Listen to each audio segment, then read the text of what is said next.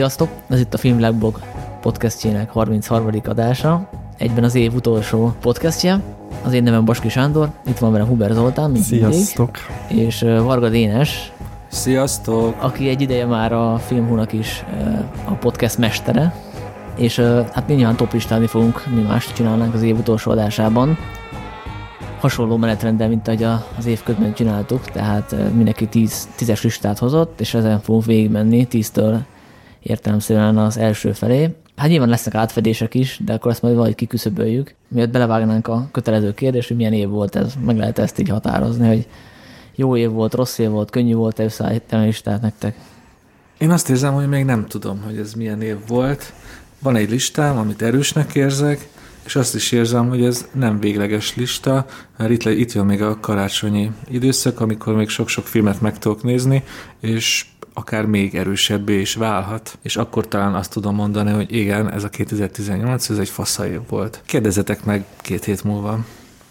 É, nem tudom, szerintem olyan év volt, mint a többi. Nem érzem, hogy nagyon kilengett volna valamerre a mutató. Hát kb. ugyanannyi energiába telt összeállítanom a listát, és hát nem volt nehéz tizet kiválasztani. Tehát ez már jó, hogy Aha. láttam tíz olyan filmet, amit nyugodtan... Rosszul emlékszem, hogy te, te mondtad azt, hogy ez egy erős év? Még talán egy hónapja valamikor? Igen, akkor felbuzdultam, hogy milyen könnyű lesz ma összeállítani a listát, aztán rájöttem, hogy mégse, aztán rájöttem, hogy mégis. De Amit a- sok, sok jó, film, én sok jó filmet És- láttam idén.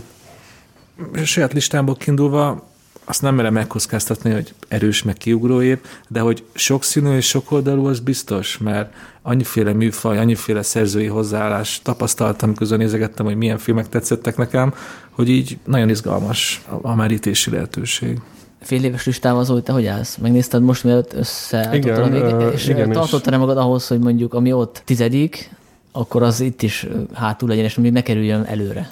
Hát ami ott tizedik volt, az ide már nem kerül be értelmszerűen. Akkor ami ott mondjuk De ami első, ott első, az, az bekerült itt is, igen. Aha.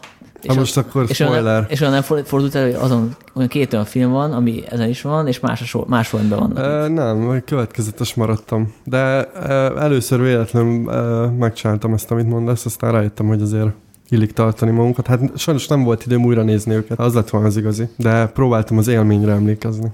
Jó, akkor szerintem vágjunk bele. Jó, vágjunk. Ki kezdi?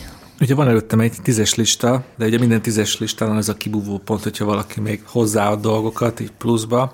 Én, én, én hoztam egy plusz egyet, Sanyi már is csúnyán néz rám, hogy ilyet nem szabad, de hoztam, ami egy sorozat, és ezért nem került fel. Ugye emlékszem, hogy a Twin Peaks-el sokan kivételt tettek tavaly, jól mondom, tavaly, hogy felkerült a filmes toplistákra, mert ugye Twin Peaks meg David Lynch.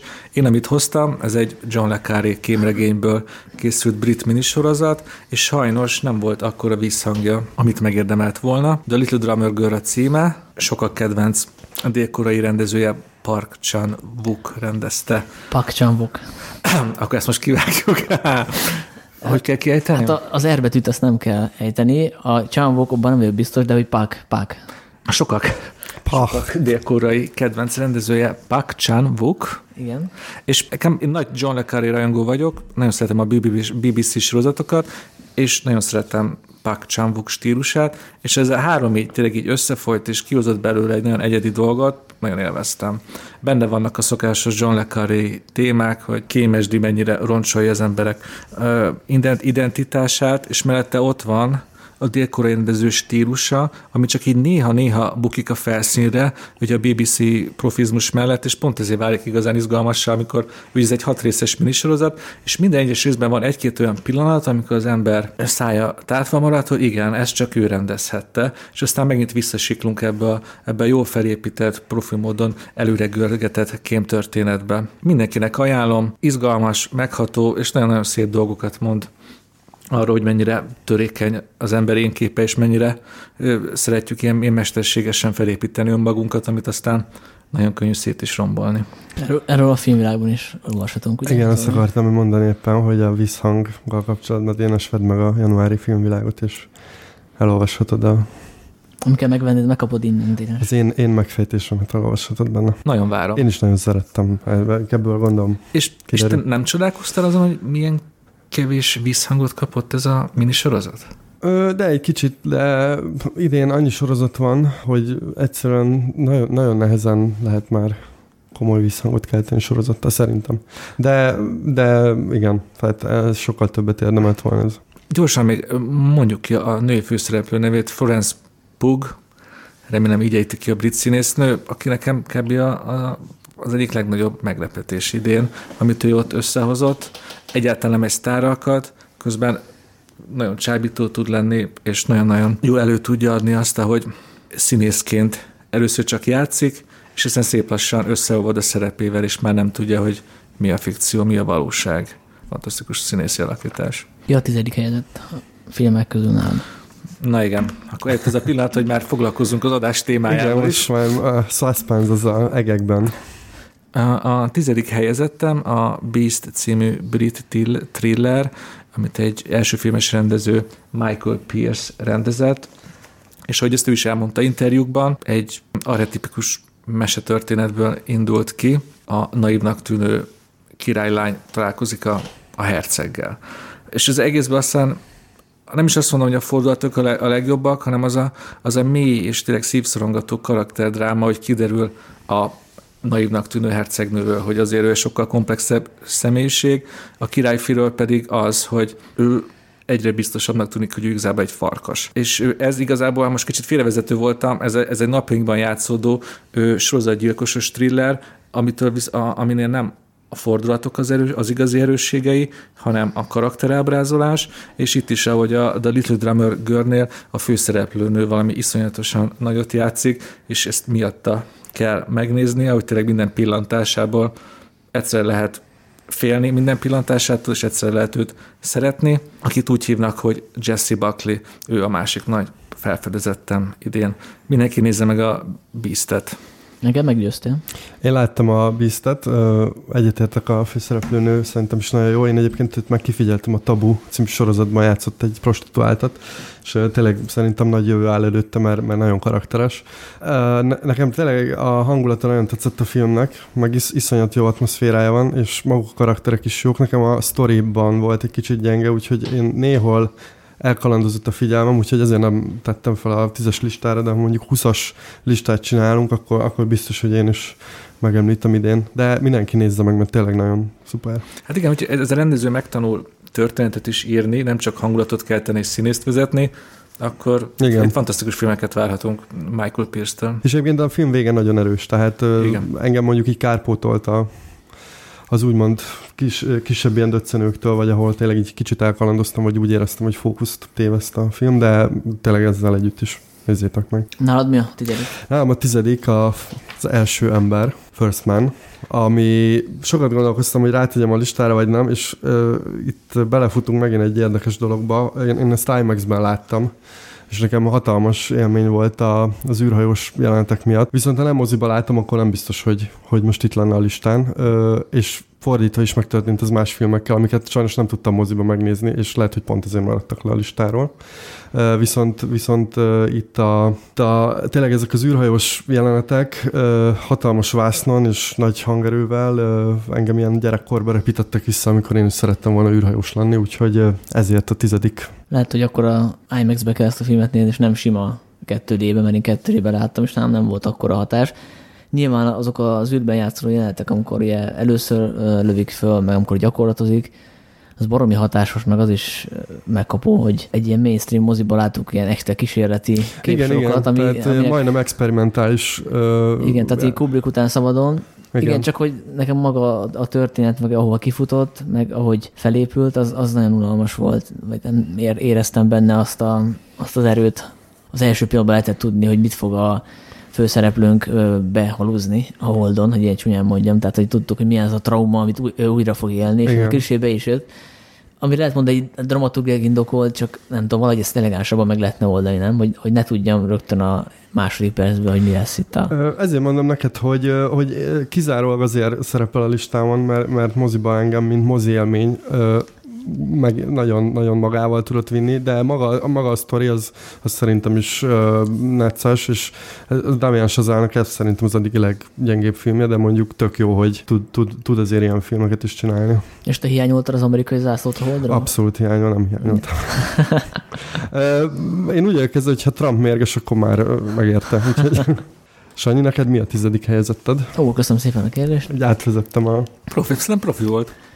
Ugye mindig csal valaki ez ilyen lista összeállítást. Hát én este már megpróbáltad, én is csaltam tavaly valamivel, azt hiszem Zoli, te sorozatot eh, csempésztél be, úgyhogy én nekem most az a csalásom, hogy a tizedik helyre egy, egy magyar filmet betette volna, mert annyi jó magyar film volt idén, vagyis hát ami így a mérce fölött van. Igen. Viszont nem tudtam eldönteni, melyiket tenjem be, és ilyen igazságtalannak tűnt volna, Döntetlen? ezért egyiket se tettem be. Viszont gyorsan elmondom akkor az ötös magyar filmes toplistámat. Ötödik nálam Ruben Brandt, negyedik remélem legközelebb sikerül meghalnod, harmadik könnyű leszke, második rossz versek, első egy nap.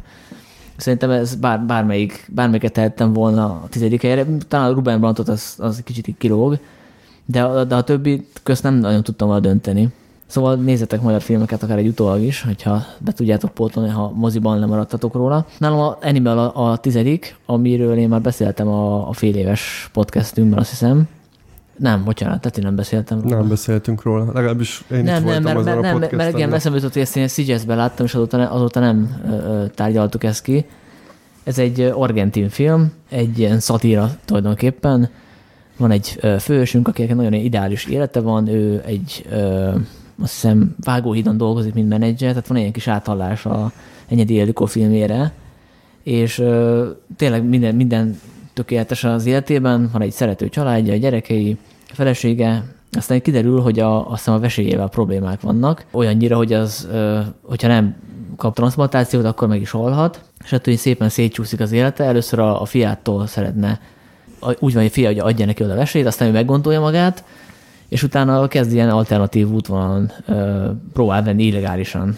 És ezt ő nehezen tudja megemészteni, hogy annak ellenére, hogy ilyen megbecsült tagjának érzi a, magát a társadalomnak, mégsem tud normálisan, legálisan vesélyhez jutni.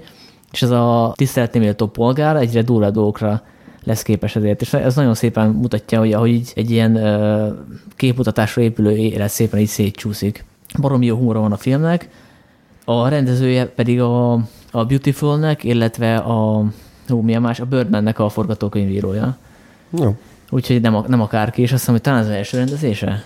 És Igen. igen, és nagyon, nagyon, nagyon rendben van. A másik szál a filmnek, amit nem mondtam, hogy a, akitől a vesét megpróbálja szerezni, az egy, egy ilyen 20 éves fiatal férfi, aki meg a társadalomnak azt a másik vonulatát mutatja be, semmire kellő, ingyen élő, aki meg irigyli ennek a férfinak az életét, és úgy van vele, hogy akkor ezt megszerzi. Tehát, hogy egyre többet és többet kér ezért a vesélyért. Tehát itt nem arról van szó, hogy ki- kigúnyolja a, csak az egyik felét a, a társadalomnak, tehát ezt a, ezt a jómódú polgárt, hanem, hanem a másik felét is megmutatja a, az argentin társadalomnak. Úgyhogy ezt ö, ajánlom mindenkinek, nem tudom, hogy hogy lehet beszerezni. Hát ö, én megnéztem a te Szigyeszi listádat, Aha. amikor kerestem az évvégi toplistámhoz jelölteket, Uh-huh. és láttam, hogy ez neked nagyon elő volt ott is, de sajnos nem találtam meg egyelőre Aha.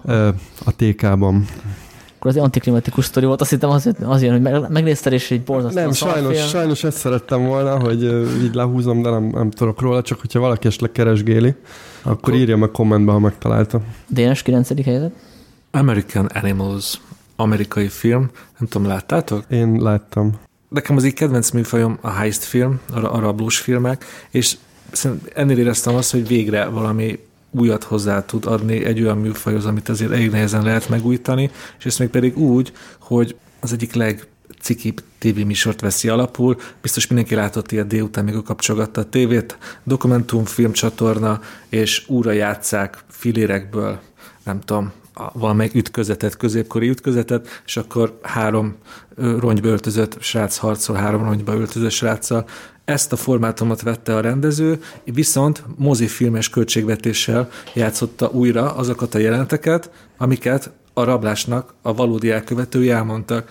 És az egészből tényleg az, az, azt látjuk, hogy tényleg, hogy mekkora homály és mekkora önbecsapás volt ezeknek az amerikai diákoknak a fejében, mikor elhatározták, hogy a saját egyetemüket kirabolják. Egyrészt nagyon izgalmas, mint minden heist film, ahogy megy a rablás felé, másrészt újra és újra azt mutatja, hogy, hogy mennyire szeretünk hazudni önmagunknak, és hogy bármit megteszünk azért, hogy valami izgalmat csempészünk az életükben. És ők, ők, ugye ez egy igaz történet, hát látjuk azt, hogy ennek mi az ára. Én, és én, úgy ültem ott, hogy ez igen, egyszerre izgalmas, egyszerre tanulságos, és egyszerre hatalmas formai bravúr. Így került a 9. helyemre az American Animals. Hát most lehet, hogy úgy fog tűnni, hogy én Dénes minden kedvenc filmét itt le- leszólom, de, de nekem ez a film nem bírt el a két órás játékidőt. Abban igazad van, hogy, hogy tök érdekes a formátum, és hogyha egy kicsit megnyírbálja talán a rendező, akkor, akkor nekem, nekem sokkal jobban működik. Engem néha zavarba ejtett ez a metaszintje a filmnek, hogy ugye gyakran konkrétan átmegyünk a, ugye az, a valódi emberek beszélnek, és hirtelen elkezdik folytatni a gyakorlatilag az illusztrációban szereplő színészek, és az oda-vissza játszik, ami, ami, ami néha nekem nagyon kizökkentő volt, de, de értem a rajongásodat. Amúgy tényleg lehetett volna mondjuk 10 perccel rövidebb, ugyanolyan erős lett volna szerintem akkor is. De tényleg nem akarom, tehát hogy, hogy ez valóban egy nagyon izgalmas film, amit, amit mindenképp érdemes pótolni annak, aki nem látta. Tehát ez, ezt nem vitatom én sem. Igen, csak gondoljunk el, hogy hogy van egy kis szürke életünk, és egyszer elhatározzuk, hogy mi akarunk lenni George Clooney az Ocean's Eleven-ből.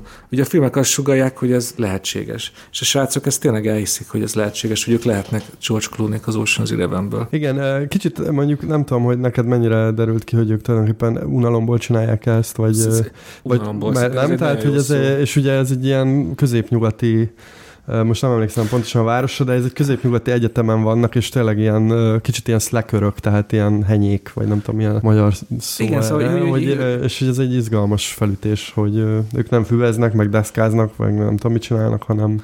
Pont az, hogy nincs jobb dolguk, csak füveznek, és írtán értelmet kap az életük. Az más kérdés, hogy ez milyen értelem Igen. Akkor az ilyen szatíra jellegű? Lényegében. Nem, mert annál szerintem sokkal jobban szimpatizál komo- a főszereplővel. A szatiránál van távolságtartás.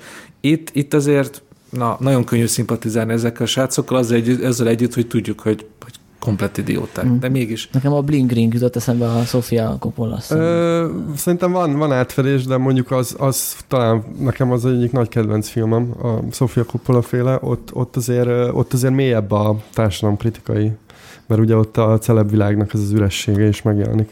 Hát én on- onnan tudtam, hogy működik a film, hogy, hogy annak elére szurkoltam nekik, hogy sikerüljön, hogy tudtam, hogy Igen. na, hogy nem fog. Igen. És mégis így berántott, és azt mondtam, hogy jó van, srácok, hajrá. Zoli? Hát én nem tudtam, hogy nem lehet magyar filmet hozni, úgyhogy én a... Senki nem mondta, hogy nem lehet. Ja, jó, akkor csak te mondtad, te csaltál. Azt mondtam, hogy nem tudtam eldönteni. Ja, nem tudtam eldönteni. a tizedik helyre, ezért Salamoni döntés én, uh, Szóval én a kilencedik helyre tettem a Rossz versek Rajz Gábor új filmét, ami, ami nekem nagyon működött, annak ellenére is, hogy, hogy nem tudom, hogy majd így hosszú távon hányszor fogom újra nézni, de, de a nosztalgia faktora miatt és a formai játéka miatt nagyon jól szórakoztam, és én ritkán szórakozom ennyire jól magyar filmen, úgyhogy nekem hasonló élmény volt, mint a van, sőt, talán még egy fokkal jobban is tetszett, az egy kicsit távolabb állt tőlem témában, itt ugye a gyerekkor hatása így a felnőttségre, és az álmok szerepe, stb. stb. Nagyon, nagyon szuper volt. És téged egyből elkapott? Nem, egy kicsit fura volt, ugye azt kell tudni róla, hogy maga Reis Gábor játsza a főszereplőt, és volt egy, volt egy pici, kicsit, kicsit rá kell állnom. A filmnek van egy ilyen sajátos tempója is, vagy nem tudom mennyire értetek ezzel egyet, de, Igen, de aztán a... így, így, így, így elkezdett megdarálni a film, és, és mentem vele. Igen, meg, egyrészt meg kell szokni a stílusát, meg arra is gondoltam, hogy még amikor vége lett, akkor sem voltam vele biztos, hogy most mennyire tetszett, mert hogy oké, okay, értékeltem ezeket a formai bravúrokat, aztán utána következett egy ilyen közönség találkozó, másfél órás beszélgetés a rendezővel, és így közben valahogy így leülepedett bennem, tehát így akkor jöttem el, amikor így hallgattam a sztorikat, meg így, meg így ugye kvázi újra vettük a jeleneteket a közönséggel együtt, tehát hogy jöttek kérdések adott jelenetre vonatkozóan, kiderült, hogy ez mennyire önéletrajzi, zárójel nagyon, Igen. és egy sokkal, sokkal jobban értékeltem, úgyhogy szerintem az az a film, ami nekem még jobban fog tetszeni talán másodszorra. Hát, Annak ellenére, bocsánat, hogy, hogy azt végén nem tudtam eldönteni, hogy most szándékosan nem tudjuk meg, tudom meg semmit mondjuk erről a kapcsolatról, ami a filmnek a középpontjában van, tehát nem tudjuk meg, hogy a, hogy a főszereplőnk az miért rontja el a kapcsolatait, tehát mi az a szál, ami végigvon az ő életén, ami a ő kvázi ilyen szerencsétlen, vagy annak érzi magát. Tehát, hogy ez semmi nem derül ki, és hogyha egy ilyen párkapcsolati filmet látunk, akkor az szerintem a minimum lenne, hogy legalább az kiderül, hogy, hogy mondjuk azért nem működnek az ő kapcsolatai, mert nem tudom, mert ő alapvetően magának való, vagy hogy, vagy hogy nem tudom, nem tud elköteleződni, tehát hogy valami derüljön ki, és nem derült ki számomra, ahogy az, hogy miért szakította, érte, bocsánat, vele szakította a barátnője. Igen. Meg hogy a korábbi kapcsolataival mi volt a probléma. Tehát, hogy ez nekem egy hiányérzetem volt amúgy. Nekem ez érdekes, hogy ezt mondod, mert én abszolút nem kapcsolati filmként néztem, tehát nekem a, nekem a gyerekkor szerepe volt nagyon erős benne, és én a, tehát nekem az a magyarázat, hogy ez a srác introvertált, és ez nem könnyíti meg a kapcsolatait nyilván, tehát ez nekem nem okozott ilyen rejtét, hogy vajon mi, mi a helyzet a kapcsolataival. De az, hogy visszamegy a múltba, gyerekkorába, a különböző életperiódusaiban, nekem az azt sugalta, hogy itt ők önmagában is keres valamilyen szállat, ami összefűzi az ő élettörténetét, hogy hát igen. miért van az, hogy ő mindig szerencsétlennek érzi magát, tehát hogy úgy, úgy érzi, hogy itt hogy itt neki soha nem jött össze. Tehát, hogy nem hiszem, hogy szerencsétlenek érzi magát, egyszerűen keresi, keresi önmagát, keresi az útját, hogy, hogy tudja kifejezni önmagát, és ugye az a, számomra az volt a film központi dilemmája, hogy 30x évesen, hogy kerülhetsz összhangba ezekkel a különböző életszakaszaiddal, hogy ne hasonlulj meg, ne legyél más ember, mint, ami, mint amit megfogadtál magadnak mondjuk gyerekkorodban, és szerintem ez egy teljesen átélhető, mindenki számára átélhető probléma legalábbis én rá tudtam csatlakozni. De egyébként érdekes, amit mondasz a közönség találkozóval, mert a hasonló élmény volt nekem is, csak én nem közönség találkozón voltam, hanem nekem írnom kellett erről a filmről egy hosszabb, hosszabb kritikát. Egyébként a decemberi filmvilágban bárki elolvashatja, és nekem is akkor, akkor, akkor jöttem rá, hogy ez a film ez nagyon, nagyon jó. Szerintem ennek a filmnek két nagyon nagy pozitívuma van. Egyrészt az a formai játékosság, amiről már ti is beszéltetek, engem az olyan hamar elkapott, amikor a gyöngyhajú lányt elkezdi karaokézni, már nekem ott, ott benne belekerültem a filmbe, és hát aki látta, az tudja, hogy ez elég hamar van. A másik pedig, hogy annyira személyes a film, annyira, annyira belerakja magát a Gábor a filmjébe, hogy szerintem a legtöbb nézőbe azt a hatást éri el, hogy ő is elkezd a saját életében, már a film alatt, vagy, vagy legkisebb a film után ugyanígy utazni. Ugyanígy belegondol, hogy ő nem tudom, tizenévesen milyen álmai voltak, m- hogy bénázott, amikor először próbált szerelmet vallani, és így, így, így. Nekem ez, ez, ez, ez nagyon-nagyon tetszett, hogy tényleg Rez Gábor így kb. kirakta a naplóját az emberek elé, kicsit nevetgélünk rajta minden, de aztán a mi naplónkat is akaratlanul fellap, fellapozzuk a saját fejünk, fejünkbe, és ez, ez, ez nekem nagyon tetszett ez a hatás. Nem tudom, visszakérdezek, ti is éreztetek ilyet? Abszolút. Engem utána elkezdett ez nagyon foglalkoztatni. Nekem is szoktak beúszni ilyen gyerekkori képeim, vagy ilyen emlékek, vagy különböző érzetek, és a film után elkezdtem ezeket tudatosan vizsgálgatni, úgyhogy ez egy, ez egy tök jó, tényleg egy ilyen utazás, ahogy mondod. Gondolom az emberek nagy része tényleg kamaszkorában próbált verseket írni. Emlékszem, nekem is valahol ott van a szobámban egy füzet, amit már nem is tudom, hogy hány éve nem mertem kinyitni. A... Most sem mertem kinyitni a film után, de eszembe jutott, hogy hú, jó lenne magamat szembesíteni azokkal a biztosan rémkínos sorokkal. A 34. filmvilág podcastben majd legyen szíves, és olvas fel egy párat. Igen. Egy ilyen vers mindenkinek jelleggel, ha Igen. kérhetjük. Örömmel biztos benne, hogy hallgató csúcs lesz akkor. Kilencedik nálam a Kutyák szigete, ami szintén benne volt a fél éves listámban, úgyhogy nem nagyon ragoznám, tehát ugye azt tudnám elmondani, hogy ez a Wes Anderson filmek közül nekem kitűnt azzal, hogy kicsit politikusabb, közéletre jobban reagálóbb, mint a, mint a korábbiak, tehát pont jókor érkezett, és uh, én hajlamos vagyok az ilyen listaállításokkor a korszellemre valahogy reagáló filmeket kiszedni, tehát olyan filmeket is akár, amik mondjuk lehet, hogy nem biztos, hogy fölkerülnének egy top 10-be, de úgy érzem, hogy aktuális, akkor az, az, az a kis pluszt adja, ami miatt mondjuk több hasonló film közül pont az, azt választom ki. Dénes, te láttad? Én láttam. Én egyetértek Sanyival. Ugye én nagy Wes Anderson rajongó vagyok, és úgy érzem, hogy a, a hú, mi is volt az Izu kapitányos filmének a címe? Life Aquatic, édesvízi élet. Édesvízi élet. Az édesvízi édesvízi élet óta nekem mindig kb. minden második filmje jön be. Én a Grand Budapest Hotelt nagyon szerettem, a Kutyák szigeténél meg azt érztem, hogy hát igen, ez megint egy Wes Anderson film, a következő biztos jobb lesz. És ezt úgy mondom, hogy, hogy a, a Fantasztikus Róka úr az nekem nagy kedvencem, ő, már nem tudom, hogy ötször megnéztem. Én itt meg azt éreztem, hogy igen, cuki, de, de, de annyira nem jön be. Uh-huh. Jó, hát ez alkat kérdése. Van, akinek a közéleti tartalom vagy áthallás az ilyen pluszpont lehet. Mondjuk ez benne volt egyébként már a Grand Budapest Hotelben is, tehát ez is. Hát szerintem ott sokkal kreatívabban ö, ö, nyúlt hozzá ez a igen, ez egy új dolog Wes Anderson karrierében, hogy ő elkezd a történelemhez, a közélethez, az aktualitásokhoz egyszerre nyúlni, és nem csak az ő saját zárt baba házában játszik. Szerintem ezt a Grand Budapest Hotelben sokkal izgalmasabban volt megoldva. Igen, csak az a múltban játszott, ez meg kvázi a jelenben, és kapunk egy olyan polgármester figurát, aki akár ilyen, nem tudom, ilyen Trump allegória is lehetne. Vagy, de, na de, Vagy más. vagy egy másik. Pont ez az, hogy most kapunk még egy ilyen, ilyen, ilyen Trump allegóriát, amiben már van vagy nem, hát nagyon sok. Ebben most az a jó, hogy bábokkal van, a Grand Budapest Hotelnél pedig az elég kevés film készült erről a képzetbeli közép-európáról és az ottani viszonyokról, sokkal jobban tetszett nekem. Ki jön most? Uh, Dénes. Dénes. A nyolcadik helyezettem a Stalin halála című szatíra, amin én azt éreztem, hogy hogy megtalálták a tökéletes formátumot a, a, a Stalini diktatúra feldolgozásához. Hogy az egy annyira embertelen, kegyetlen és szürreális korszak volt, hogy azt átadni egy ilyen komor történelmi filmben egyszerűen élvezhetetlen lenne. Itt viszont az, hogy bevitték ezt a szatirikus hangot, így, így rávi- rávi- rávilágítottak ennek az egész Stalin diktatúrának a szürreális módjára, hogy tényleg, hogy az ember reggel bemegy a hivatalba, egy másik hivatalba leírják a nevét egy papírra, és akkor ő, ő már nem hazamegy, hanem a gulágra este, és, még, és élet végig nem fogja tudni, hogy ő miért került ebbe benne, bele. És ez, ez egy kegyetlen film, és nagyon humoros film. Az, azon nevetünk, hogy az embereket hogy, hogyan ördi fel a diktatúra, és hogy a vezetői mennyire kiállhatatlan, és mennyire valójában mennyire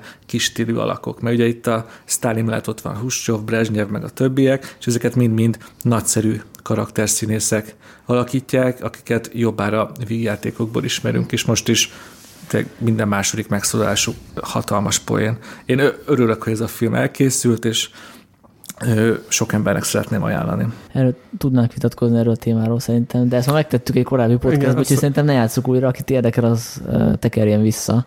Igen, a fél éves podcastben, uh, Szerintem a korábban is volt. erről uh, sőt, korábban is. Korábban. Lehet, hogy a tavalyi évvégi podcastben én ezt még a Torontói Filmfesztiválon láttam 2017-ben, és uh, Sanyival komoly vitákat folytattunk a Akkor csak annyit hagyd kérdezzem meg, hogy ki áll mondjuk az én pártomon, és ki az, aki nem ért velem egyet.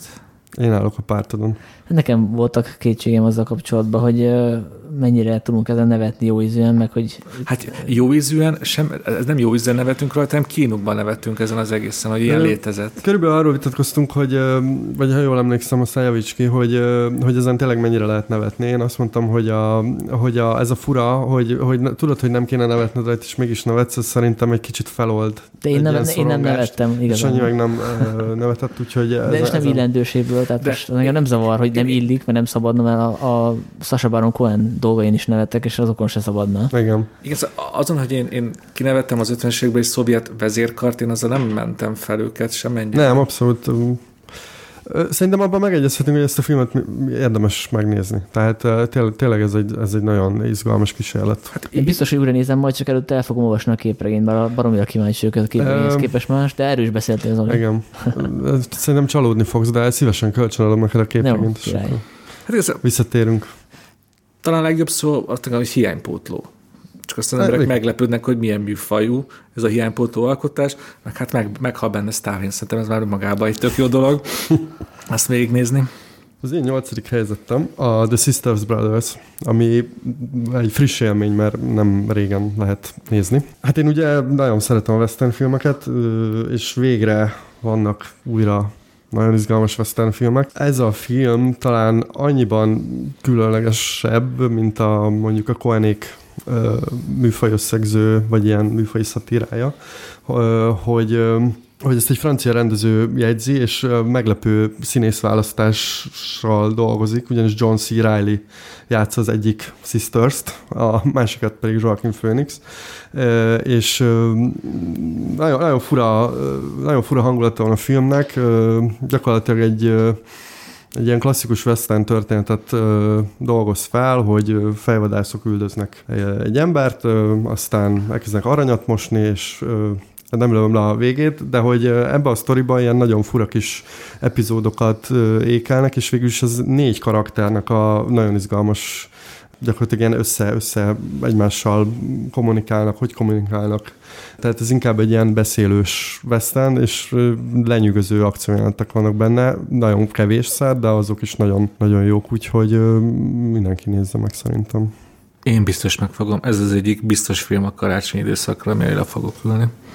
Egyébként John C. Reilly kvázi drámai színészként kezdett. Tehát, hogy Igen, csak ugye a, aztán Apatovnál Igen, bele ment ebbe a végjátékos vonalba, és most ismét egy, egy olyan figurát hoz, aki aki vicces, de egyébként baromi drámai dolgok mozgatják őket, úgyhogy, és nagyon stílusos, tehát az operatőri munka az, az gyönyörű, ezt nagyon sajnálom, hogy nem, vagy hát úgy gondolom, hogy nem lesz magyar mozikban, mert ezt, ezt lesz. lesz, akkor ez Pontosabban ugye ezt se lehet tudni, jelenleg rajta van a 2019-es magyar bemutató naptár. Ez nagyon szuper, mert akkor én el fogok menni, és moziban is meg fogom nézni, mert ez valószínűleg nagyvásznom még, még nagyobb élmény.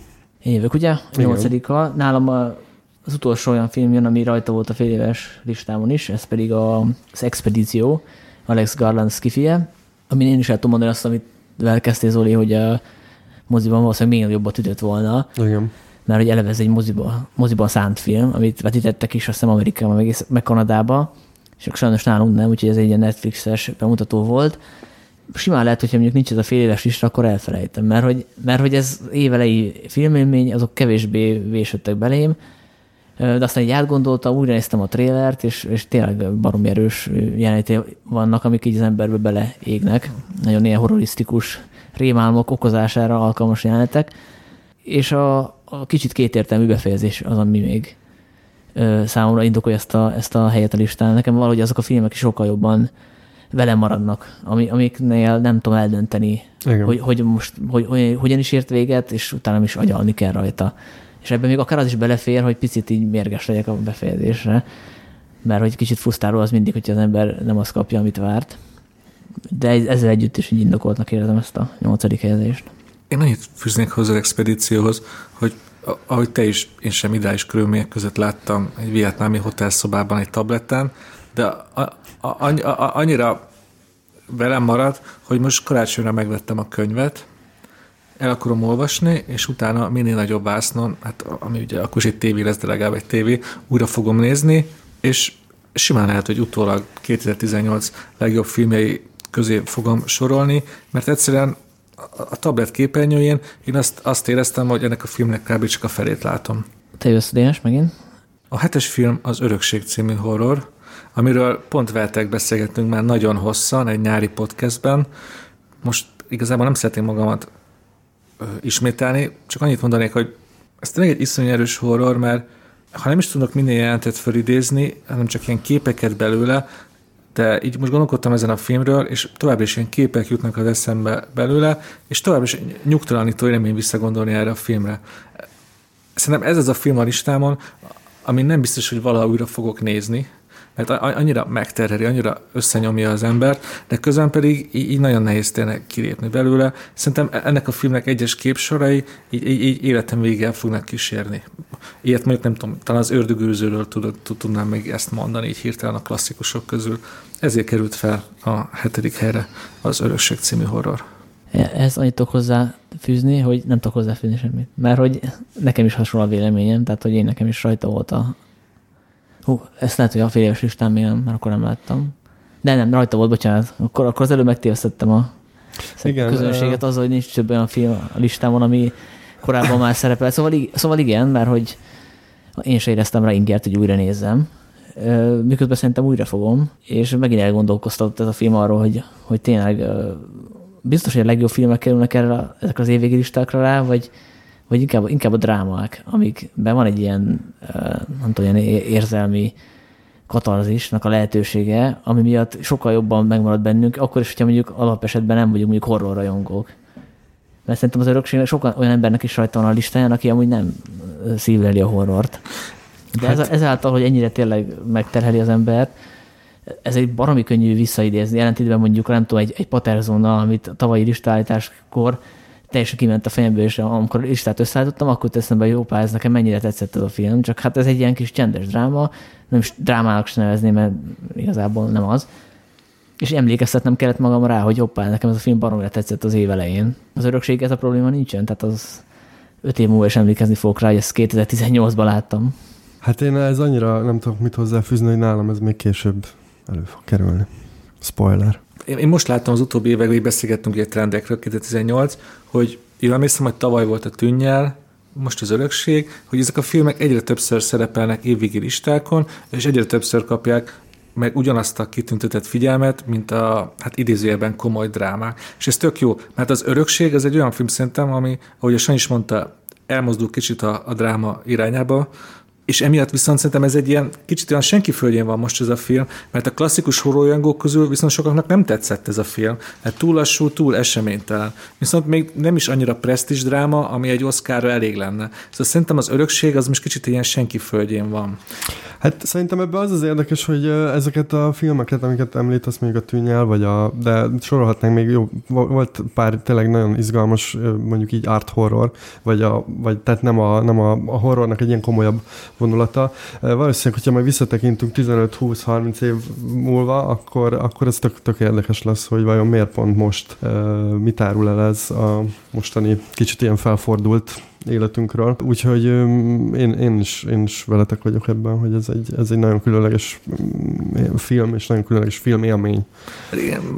Csak annyit fűznék hozzá, hogyha hogyha ez nem egy horror műfaj lenne, akkor szerintem Tony Collettnek most egy ilyen hatalmas Oscar kampány köze, közepén lenne. Igen. Mert ez egy olyan kaliberű színészjáték, amit ő, ő, ő ott lerakott, és emlékszem az év közepén még voltak olyan hangok, hogy ő is ott lesz a nagy nevek között.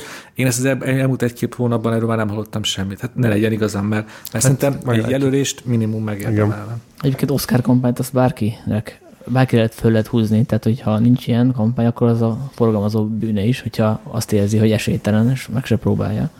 Hajrá, Tony Colette, én veled vagyok.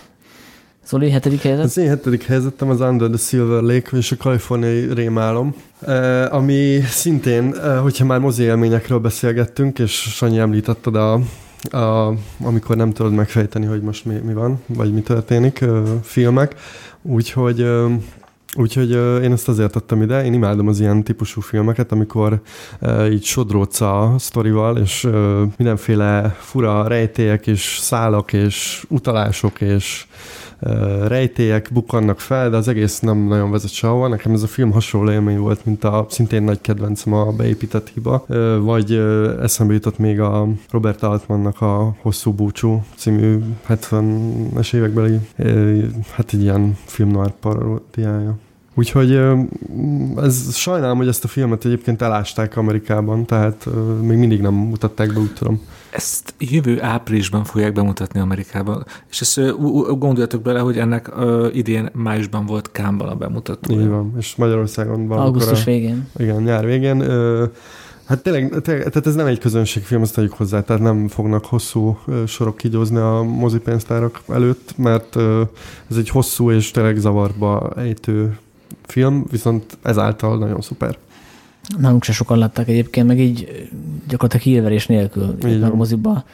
Nekem legalábbis meglepő volt, amikor uh, kimentem a Szigyeszi Filmfesztiválra a Rusznyák Csaba, többek között Rusznyák Csaba társaságában, aki a Geeks-nek a főszerkesztő, és akkor ő mondta, hogy nagyon beszeretné jutni erre a filmre, és én nekem kellett felvilágosítanom róla, hogy ezért kár volt elutazni Katalóniáig, mert hogy ez volt Magyarországon és moziba, ami neki valahogy kimaradt.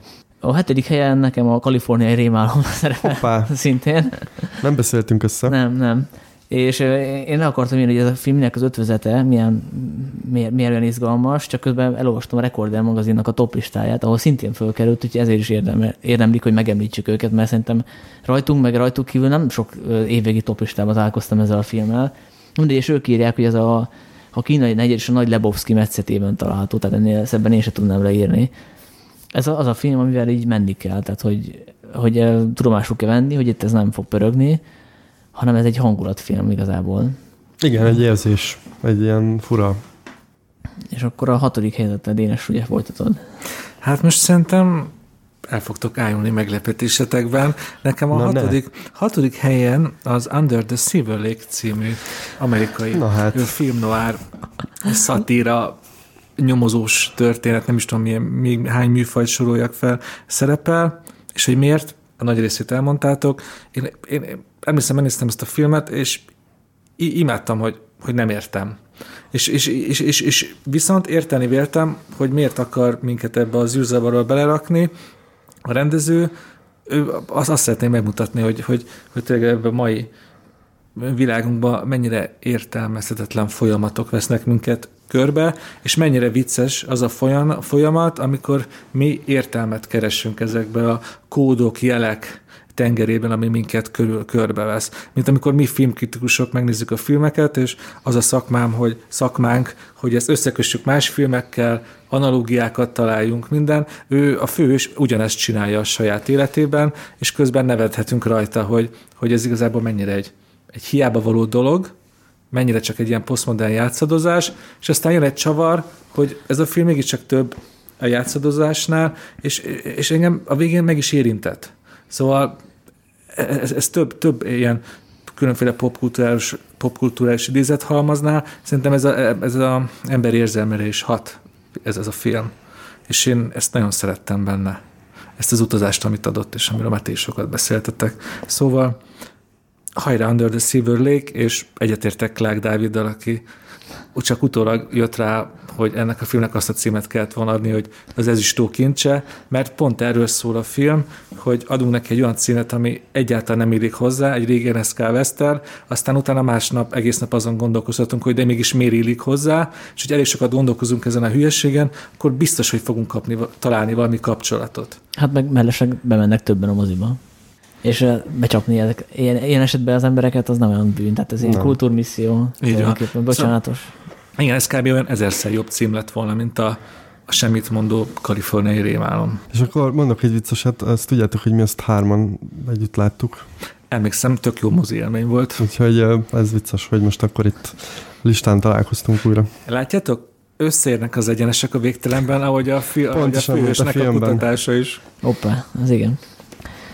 Zoli, hatodik? Az én hatodik helyzetem az már rajta volt a fél éves listán, úgyhogy szerintem olyan nagyon sokat nem kell róla beszélni. Ez a You Were Never Really Here. A, sosem voltál itt, uh-huh. ugye? Nekem ez nagyon, nagyon nagy ilyen filmélmény volt, nem akarom nagyon ragozni. Volt külön podcastünk erről, azt, hogy aztán azt is hárman csináltuk, ugye? Igen. igen, igen. Az a podcast azt hiszem ott beszélgetünk egyszer az örökségről, és a sosem volt. Hallgassátok meg, szerintem nagyon jó podcast lett. És a film is nagyon jó, úgyhogy aki még nem látta, az nézze meg. Nálam a hatodik helyzet a Freaks című film, amit Szigyeszben láttam. Szigyesz után is csináltam egy listát, ott az a második helyre került, és a Szigyeszi beszámolómban is írtam róla, ami a januári filmvilágban lesz olvasható. Ez gyakorlatilag egy echte műfai film, attól különleges, hogy nagyon nehéz besorolni, illetve az olyan, olyan az expozíciója, hogy nagyon lassan épül fel, tehát kell egy kis idő, míg rájössz, hogy tulajdonképpen miről is szól a történet. Kivéve persze, hogyha nem nézed meg a trélert, és ugye egy fesztiválon az ember mert sokszor előfordul, úgy, úgy ül be egy filmre, semmit nem tud róla, úgyhogy nekem is sikerült ezt, ezt abszolválni. Gyakorlatilag egy ilyen skifinek is mondhatjuk, de ilyen drámai alaphelyzettel indít, tehát így van egy kislány, a, aki az apjával él egy házban, és valamiért a kislányt nem engedik ki az apja a házból, és nem tudjuk, hogy miért az elején még azt is hihetjük, hogy ilyen posztapokaliptikus világban vagyunk, hogy valamiért mérgező a külvilág, toxikus, és azért nem lehet, vagy, akkor, vagy azért nem, mert a kislány létezésről nem, tudhatnak, nem tudhatják meg a szomszédok, hogy létezik a kislány, aztán hát kiderül, hogy uh, itt valamilyen szuper képessége, vagy, ké, vagy ilyen mutáns képessége is vannak az apukának, vagy a kislánynak, vagy mindkettőnek, aztán megjelenik egy ilyen jégkrémes autó, akit, amit a Bruce Dern vezet, ő meg úgy néz ki, mintha egy ilyen Stephen King filmből lépett volna elő, és baromi, baromi izgalmas, hogy, hogy jönnek ezek a fordulatok, és hogyha utólag nézzünk vissza rá a sztorira, már megnéztük, akkor, akkor látjuk, hogy hol lehet ezt besorolni, meg hogy ezek a fordulatok azért nem annyira számítanak újdonságnak, de ahogy, azt, ahogy ezt elővezeti a rendező, illetve rendezőpáros, mert itt két ketten vannak, Zech Lipovski és Eden Biestein, azt hiszem nekik talán ez az első, első rendezésük, szóval az, az így nagyon-nagyon rendben van.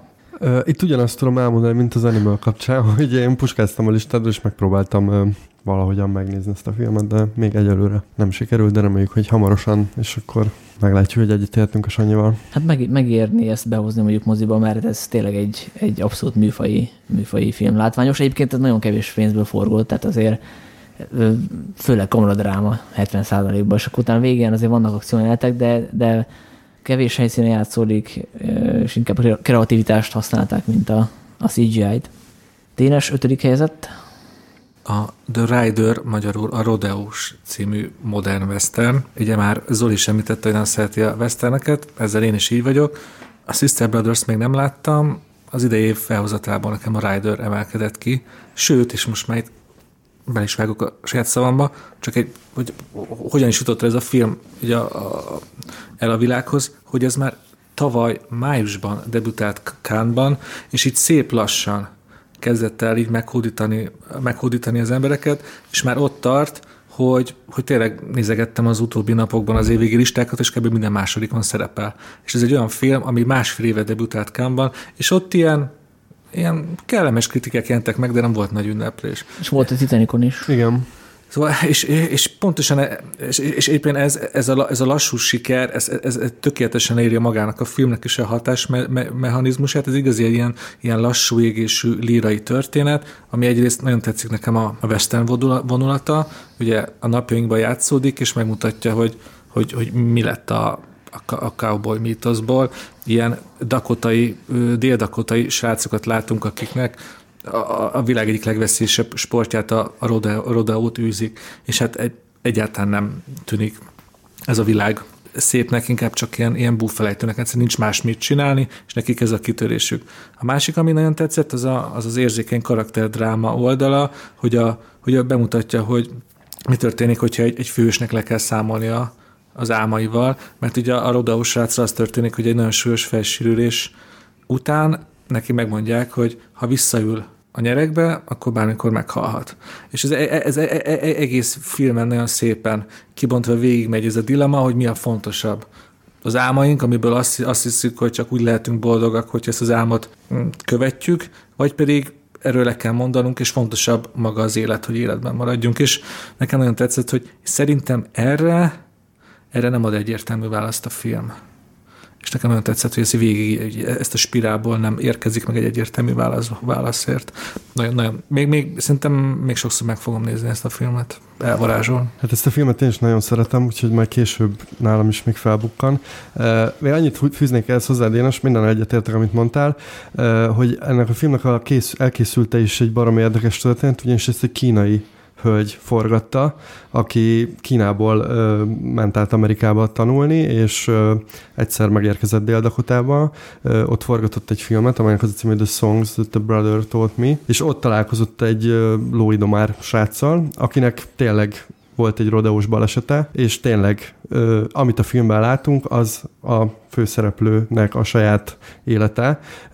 Ezért nem színész, viszont elképesztően erősen meg tudja jeleníteni ezt a drámát, amit, amit mondasz, és ezt a rendezőnő ilyen elképesztő érzékenységgel követi le.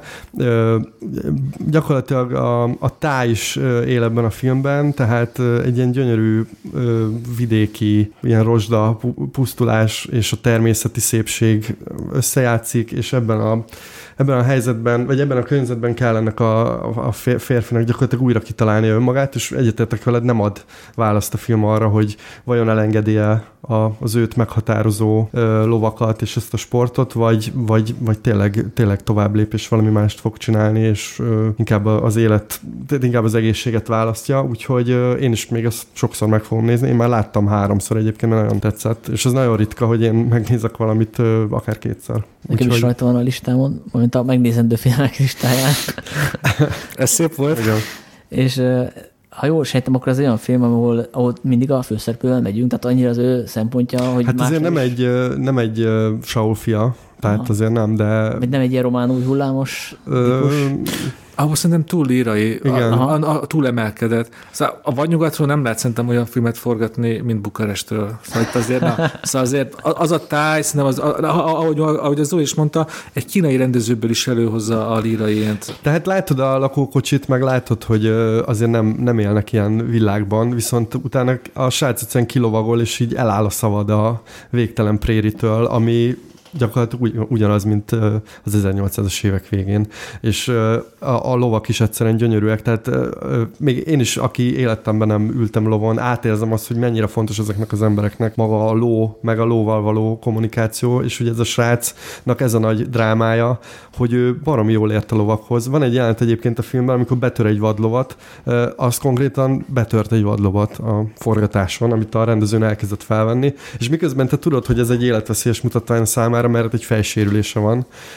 Ez, ez egy egészen elképesztő hangulatot ad a, a filmnek, ami tényleg szerintem nagyon egyedülálló. az is fontos, hogy elmondjuk, szerintem ez mindenki számára átélhető. Szóval Igen, nincs igen, olyan igen. ember szerintem, a, a, aki még nem kényszerült arra, hogy lemondjon egy álmáról, vagy legalábbis elgondolkozzon azon, hogy ér- érdemes áldozatot hozni, kockáztatni azért. A, annak is tetszeni fog, akit amúgy teljesen hidegen hagy a, a vadnyugat. Zoli? Hát én az ötödik helyezettem az örökség, tehát most ne, ne ragozzuk tovább. Tényleg annyira belém égett az élmény, hogy mai napig így üldöz néha a sötét szobában, úgyhogy ez e- e- emiatt így itt kell lenni a listán. Te még meg fogod nézni? E, Hát majd egyszer bátor leszek, akkor igen.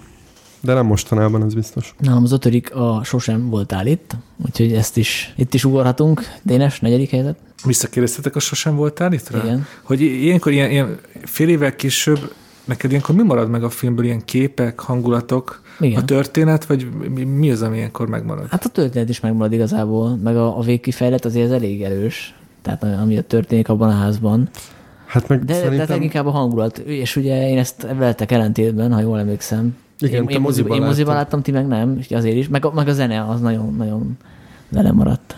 Hát meg szerintem a, a Joaquin phoenix az alakítása az, Mhm. az nagyon erős. Ő, ő, ő, neki most hatalmas éve van egyébként, ezt tegyük hozzá. Mert a Sisters Brothers-ben is Mhm. nagyon-nagyon nagyot játszik. Hát ő mindig. Minden De ő, igen. Dénes, te jössz a negyedikkel. Nekem a negyedik helyezettem a Róma Alfonso Cuarón filmje. Miatt elkezdtem volna nézni, nagyon féltem ettől a filmtől, mert ami idén tényleg hatalmas hype, ez kapta a legnagyobb, leghatalmasabb Igen. hype-ot, és én, én, én, szinte biztos voltam benne, hogy ekkora égbe-szögő várakozásnak egyszer nem tud eleget tenni a film, és ez képest még alaptopomon is teljesen jól működött ez a film, és na- na- nagyon tetszett, ahogy egyrészt ez a Hollywoodban hatalmas sikert befutott rendező visszatér a szülőföldjére, és visszatér a múltjába, és egy, egy rendkívül egyedi módon merül el a, a fiatalságának az emlékeiben. Szóval azon gondolkoztam, hogy, hogy az ember az emlékeiről akar filmet forgatni, akkor tényleg ilyen, ilyen szilánkok, töregedezettség, mint ahogy a rossz versek, ahogy beszéltünk. Ehhez képest Cuaron egyszerűen teljesen meglepő technikát alkalmazott, hogy hosszú, kitartott jelentek, ahol minden éles. Magyarul ez teljesen ellentéte annak, ahogy mi gondoljuk, hogy az emlékezetünk működik. Viszont aztán rájöttem, hogy ez miért, miért tökéletes, hogy én, én látom az Alfonso Cuarón emlékeit, viszont mivel minden teljesen éles, ezzel sose tudom, hogy igazából mi a fontos a képben. Az előtér vagy a háttér. És ez végig ez a dinamika megmaradt a filmben, hogy követem ezt a mexikói Szerintetek a cseréd az jó szó? Mi, mi, mi- mit mondanátok Hát rá? igen, Ezt a mexikói cseréd... háztartási alkalmazott. Mondjuk. háztartási alkalmazott, a, aki amúgy a mexikói rendező dajkáján alapult, az az ő valós személyiségén, és sose tudom, hogy mit nézzek. Például, amikor a moziban van egy, tényleg egy, egy szívfacsoró pillanat a barátja és a, a cserét között, közben annyi minden történik a háttérben, mint hogyha itt elvesznék a Cuaron emlékeiben. És minden, mind a két része egyformán erős volt nekem, Mexikóváros ábrázolása és a központi dráma. A kettő erősítette egymást nekem tényleg egy ilyen nagyon valószínűtlenül erős filmé.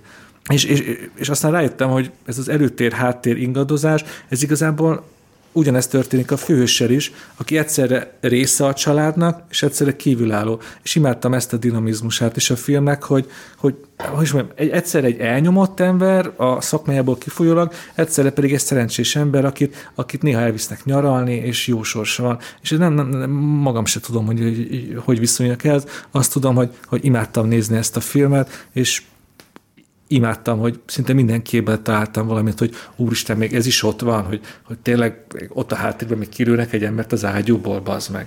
És, és aztán, meg, aztán meg csodálkoztam, és aztán meg visszatértem a, a, a cseréthez, és követtem az ő sorsát. És ez így ment végig, végig, végig, végig, és bárcsak nagy, nagyvásznon láttam volna, hogy azt kell. Hát igen, na, szóval nekem pontosan az a, a ezt a, a First Man-nel kapcsolatban említettem, hogy ha, ha valószínűleg ezt a nagyvásznon nézhetem meg a, a Rómát, a, akkor, akkor, akkor nem kérdés, hogy itt, le, itt lenne a listán. Ö, viszont nekem a kicsiben ö, ez a mélységbe komponált, ö, amit mondasz, hogy tényleg egy, állandóan történik valami a háttérben, és egy ilyen nagyon fura módszert használ, hogy tényleg le van szúrva a kamera egy pontba, és ilyen hosszú körpázták vannak, és elképesztően jól komponált jelenetek. Ez nekem valahogy nem kelt életre a, a tévében, és azt nagyon sajnálom. De egy, egy, minden egyetértek egyébként, amit mondtál. Igen, Tehát, tehát én nagyon sajnálom, hogy ez, ez ugye egy Netflix, a Netflix hozta ki végül, és nem, szerintem Magyarországon nem lesz moziban, tehát azt tudom, hogy Londonban lehetett látni, meg itt ott, ott. Talán még Bécsben is. Igen. Ezt tehát, tudom, tudom előre, akkor lehet, hogy azért megért, megért volna egy kiugrást, egy tehát összekötve egy kis izé vásárlásra. egy jó Brügger és Wes Anderson kiállítás Bécsben, most az is van. Igen, igen. igen. Tehát uh, én azt nagyon sajnálom. Igen, igen, nekem is ugyanez volt egyébként, hogy bocsánat, hogy, hogy értettem, hogy ennek miért, miért kéne legyűgözni engem, de valahogy kevésbé működött kisképen. És nem csak azért, mert hogy, mert hogy mozi élmény helyett kaptam egy ilyen televíziós élményt, hanem mert hogy tényleg egy ilyen belemerülős filmről beszélünk, tehát ahol nem tudsz annyira azonosulni a szereplőkkel, mert hogy a kamera szó szerint objektív, tehát hogy Igen. neked kell ezeket az a viszonyási pontokat megtalálnod. Itt, itt az is sokat számít, hogy mennyire vagy rákényszerítve, hogy benne legyél ebbe a világba. És bármennyire nem tudtam például megállni azt, hogy ne menjek el egyszer vécére, egyszer nem tudom, hogy teáért, tehát hogy me- megszakar a filmélmény, és ez, ez nem tesz jót ennek a típusú filmnek. Úgyhogy valószínűleg ez az a film, amit majd így másodszor jobban fogok értékelni. Illetve hát ugye volt az a nagy hype, amit mondtál is, és nyilván ö, azzal hitegetem magam, hogy én ennek immunis vagyok, hiszen hát a kritikusnak ez a dolga, hogy kiküszöbje ezeket, de hát nem, nem, nem nagyon lehet, nem mindig lehet. Tehát, hogy valamikor szerintem sikerül, most lehet, hogy nem, nem, uh-huh. nem sikerült, és ugye azért nehéz úgy értékelni egy filmet, hogy hogy minden másodpercben keresem a zsenialitásnak a nyomait. És hogy az a zsenialitás, meg az a katalózis, ami hatott azokra, akik először látták a filmet mindenféle háttér tudás nélkül Velencében, az ugye az egész film élmény adódott össze, tehát hogy amire kijöttél a moziba, akkor ülepelett benned, és nem úgy, hogy darabokban. És ez pont nem az a film, ahol, ahol mondjuk minden egyes jelenet ilyen kiúróan zseniális lenne, hanem a, ezeknek egy az összessége adja ki a, ezt a filmélményt. Illetve a másik az, hogy most jobb lett volna tudnom, jobb lett volna, hogyha lett volna bizonyos háttértudásom erről a filmről, tehát én nem tudtam, hogy ez a, hogy ennyire önéletrajzi a Cuaronnak. Mert akkor, akkor lehet, hogy más szemmel nézem. Amúgy annyira nem érdekes maga az alaptörténet, de ha, de ha ez így benne van, ez a rendezőnek a, a saját élete, akkor, akkor lehet, hogy picit jobban leköt. És mit szóltatok a gravitációra való kikacsintáshoz, amikor van a moziban egy ilyen űrjelenet? Ja, igen. Azt szerintem nagyon vicces volt. Azon nem fogom emlékezni, emlékezni a címére, de egy intét olvastam a rendezővel, azt hiszem The Marooned, annak a filmnek a uh-huh. címe, egyik gyerekkori kedvence volt, és például az vitte arra, hogy ő... Igen, ez egyértelmű, ez szerintem egy nagyon jó gag volt. Még visszatérve egész a Netflix mozi otthon nézős dologra, én itt tényleg szét vagyok szakadva, mert én egyrészt azt gondolom, hogy Cuaronnak erre a filmre azok a nagy stúdiók, akik pénzelték a gravitációt, meg az ember gyermekét, nem adtak volna pénzt. Azt mondták, hogy miért, miért, miért akarsz ilyen mexikói családdolgot csinálni, csinálj nekünk még egy gravitációt. Igen. A Netflix viszont adott, és ennek most ez az ára, hogy nem moziba látjuk. Szóval én örülök, hogy nagyon örülök ennek a film, hogy ennek elkészült, és hát Budapest tele van filmklubokkal, ha ezt valaki megszervezi egy nagy vásznon, én jövök. Jó, csak a, nem egy milyen kópián, tehát hogy egy egy ilyen 1080-as netes szkópja, vagy egy DCP, azért az nem, nem ugyanaz. Vagy egy VHS kozetta. Igen. Hát igen, sajnos igen. igen. Szóval te jössz a negyedik helyzetem. A negyedik helyzetem az az első helyzetem volt az év, a fél éves toplistán, úgyhogy következetes próbáltam maradni, de egyébként ha ez egy nagyon nagy filmélményem volt idén, a Hullák a napon című film. Nem tudok mit hozzáfűzni ahhoz, amit már így elmondtam róla, meg bárki elolvashatja a blogon is, írtam róla, úgyhogy vissza lehet keresni. A, én imádom a, az olasz 60-as, 70-es évek commerce-nek csúfolt, de valójában nagyon színvonalas és izgalmas filmtermését, a spagetti westerenektől kezdve az ilyen zsaru filmeken át a különböző gangsteres és filmes vonalig, és a rendező páros, aki ezt a filmet jegyzi, ők szintén nagy rajongók, és csináltak ebből egy ilyen egészen fura mixtúrát, úgyhogy mindenkinek ajánlom. Egyébként a Titanicon volt, volt a film. Meg a rendezők is voltak, mint Igen. vendégek. Nálam a negyedik, a fél éves listám első nézetje. Oh, milyen következetesek vagyunk. Az örökség. Úgyhogy erről se tudok többet mondani. Úgyhogy mehetünk is a top három felé. Hát akkor mm, kezdem én a harmadikok felsorolását. Ez a Leave No Trace, ami, ha jól tudom, magyarul azt a címet kapta, hogy ne hagyj nyomot felkiáltójellel. Igen, de ez ilyen fesztivál cím volt, ugye? Mert egy moziban nem volt. Nem volt. Csak a Cinefesten volt. Igen.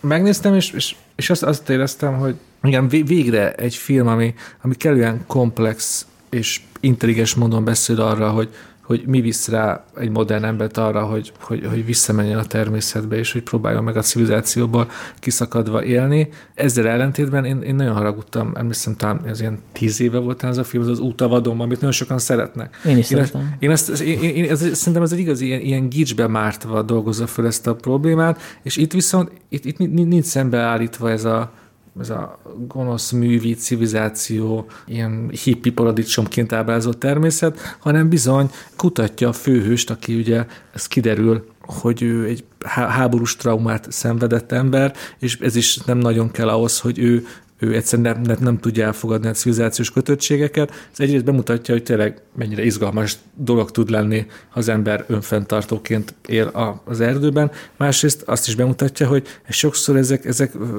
komoly személyes problémákkal együtt járnak, ha valaki nem tudja elfogadni azt a civilizációt, ami a filmből is kiderül, hogy egyáltalán egy gonosz hely. Nekem nagyon tetszett ez a komplexitása a filmnek, másrészt pedig a minimalizmusa, hogy tényleg csak annyi hangzott el a filmben, amennyi igazán szükséges volt az apa és lánya mm, kapcsolatából, így verbálisan, minden más képekkel volt, szimbólumokkal elbeszélve. Én nagyon szerettem ezt a filmet, és, és, és nem értem, hogy ennek a rendezőnek, ugye Debra Ganik rendezte a... Winter's Bomb, ugye, a törvény. Igen. Ugye a, amivel ugye megismerte a világ Jennifer Lawrence-t, hogy miért kellett nyolc évet várnia, hogy egy új filmet készítessen. Fantasztikus nagy tehetségnek tartom hajrá Debra Granik, és, és végre egy intelligens film, ami, ami, ami tényleg nem hippi, de mégis arról szól, hogy azért néha az ember menjen vissza a természetbe. Itt most elő jött még ez a probléma, amit a, a örökség kapcsán mondtam, hogy, hogy a drámai filmek jobban beleégnek az emberbe. Tehát, hogy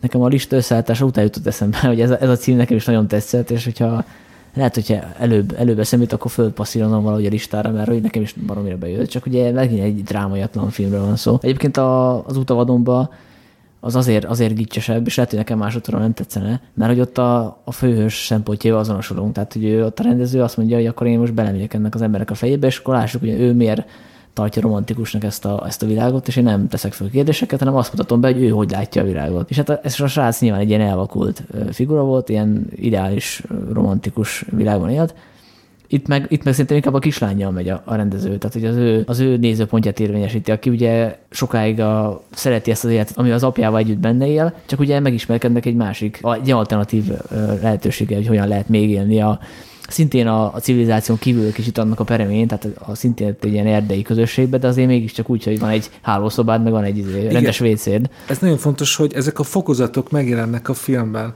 Ugye a civilizáció törvényeinek a teljes elfogadása, és a teljes elutasítása, és ezek között a fokozatok, ezek nagyon szépen felsorakoznak a filmben, ez Igen. nagyon tetszett. És ugye itt nem az a végkifelet, hogy a kislány meggyűlöli mondjuk az apját, hanem, hanem akkor ezt elfogadja, hogy őt nem tudom megváltoztatni, de hát attól még az apám. Én is szerettem ezt a filmet, nekem a vége, a, ez a erdei közösség, nekem ott kicsit kilengett a hippiméter, úgyhogy azért nem tettem a listámra. Én ott egy picit úgy éreztem, hogy megtörik a filmnek ez a nagyon jó fajta minimalizmus, de most elgondolkoztam azon, amit mondtál, hogy ez valójában inkább egy ilyen fokozat lenne, és a kislánynak a leválásához szükséges lépcső, úgyhogy az biztos, hogy ezt a filmet újra fogom nézni, és lehet, hogy akkor majd, majd én is inkább felpasszírozom a listámra. Egyébként csak a jegyzőkönyv kedvéért hangozzon el a Captain Fantastic nevű filmnek a címe. Az meg a Dénes neked? Hogy ez egy hasonló, hasonló. sztori, egy, egy apa egyedül neveli a, a gyerekeit az erdőben, és ugyanez, ugyanez gyakorlatilag csak az egy Hát a kicsit a hangulat, a másik az, az még hippisebb. Igen, az egy kicsit hippisebb, tehát ott uh, szerintem ott, ott, ott, ott kileng egy kicsit néha a gicsméter. De érdemes azt is. De igen, az is egy izgalmas. Harmadik helyzet? A harmadik helyzetem a Burning a Gyújtogatók című dél-koreai film. Hát ugyanazt tudom elmondani, amit a, mm, már az Under the Silver Lake kapcsán pedzegettünk, hogy, én, hogy így nagyon szeretem az olyan filmeket, ahol tényleg így lehet sodródni és uh, inkább kérdéseket kapok, mint válaszokat. Uh, ez a film ez pontosan ilyen volt. Uh, ez egy nagyon, szerintem egy rendhagyó um, sorozatgyilkosos film, ha lehet ilyet mondani, vagy nem? Dénes furcsán néz. Dénes furcsán néz. Nem, én nem láttam, nem tudtam, hogy egy sorozatgyilkosos. Ó, spoiler. Hát, ez csak egy, egy értelmezés. Igen. Hát nekem a film után volt egy ilyen hosszas vitám egyik kollégával, hogy teljesen máshogy látta, mint én. Igen, tehát, tehát hogy ebbe, ebbe... Ő, ő, nem látta bele ezt a részt, én meg igen. Igen, tehát ez a jó ebbe a filmben, hogy még azt sem tudjuk eldönteni, hogy az-e vagy nem. Van benne ebben is egy ilyen sodródás, ilyen akár generációsnak is nevezhető, és rengeteg fura jelenet van a filmben, amiket én imádok, tehát én még napokkal utána is gondolkoztam azon, hogy vajon miért vágta be azt, meg miért, miért, miért villan be Trump, meg mit keres a tévétorony árnyéka a szobában, tehát ilyen, ilyen apróságok beleégnek az emberbe, és egyébként ez a Muramaki nevű japán írónak a művéből íródott, és ő nagyon jól tudja ezt a, ezt a, ezt a mágikus realizmus, vagy nem tudom milyennek a pontos neve, most lehet, hogy az irodalom értők itt felsziszennek. Szóval, ja, mindenkinek ajánlom. Nem tudom, mondjatok valamit is. Hát ezt is a moziban kell nézni, ezt be is hozták, nem tudom, még lehet egy-két el lehet csípni, úgyhogy aki tudja, az, az nézze meg, mert ez, ez is olyan, hogy moziban érdemes, tehát ez a belassulós Igen. történet, tehát hogy, hogy együtt kell menned a karakterekkel. Például van egy olyan jelenet, egy ilyen naplemente jelenete, hogy ül a, ül a három főszereplő egy ilyen tornácon, beszélgetnek, főznek, hallgatnak nagyokat, és közben lemegy a nap, és ennyi, ennyi a jelenet, és annyira zseniális. Ha így szó szerint nézzük, hogy lemegy a nap velük. Azon gondolkoztam az olyan jelenten, hogy azt uh, elég nehéz lehetett felvenni, mert hogyha azt elszúrták, akkor várni kellett. Másnap újra. Ha éppen nem volt felhős az ég. Tehát uh, igen, ilyen zseniális a húzások vannak benne. Nekem a kedvenc jelenetem amúgy, ami mai napig kísért, de akkor ez is egy kicsit talán spoiler, hogy a, a főhős bulikban néha egyszer csak elmosolyodik, vagy el, bocsánat, elásítja magát. Köszönöm, srácok. Én most meg fogom nézni a mozimisort, hogy hát, ha játsszák-e még a két ünnep között, és, és elmegyek. Én vagyok ugye a harmadik helyzettel, ami az 8th grade, az egy coming of age történet. Igen. Bo Burnham első rendezése.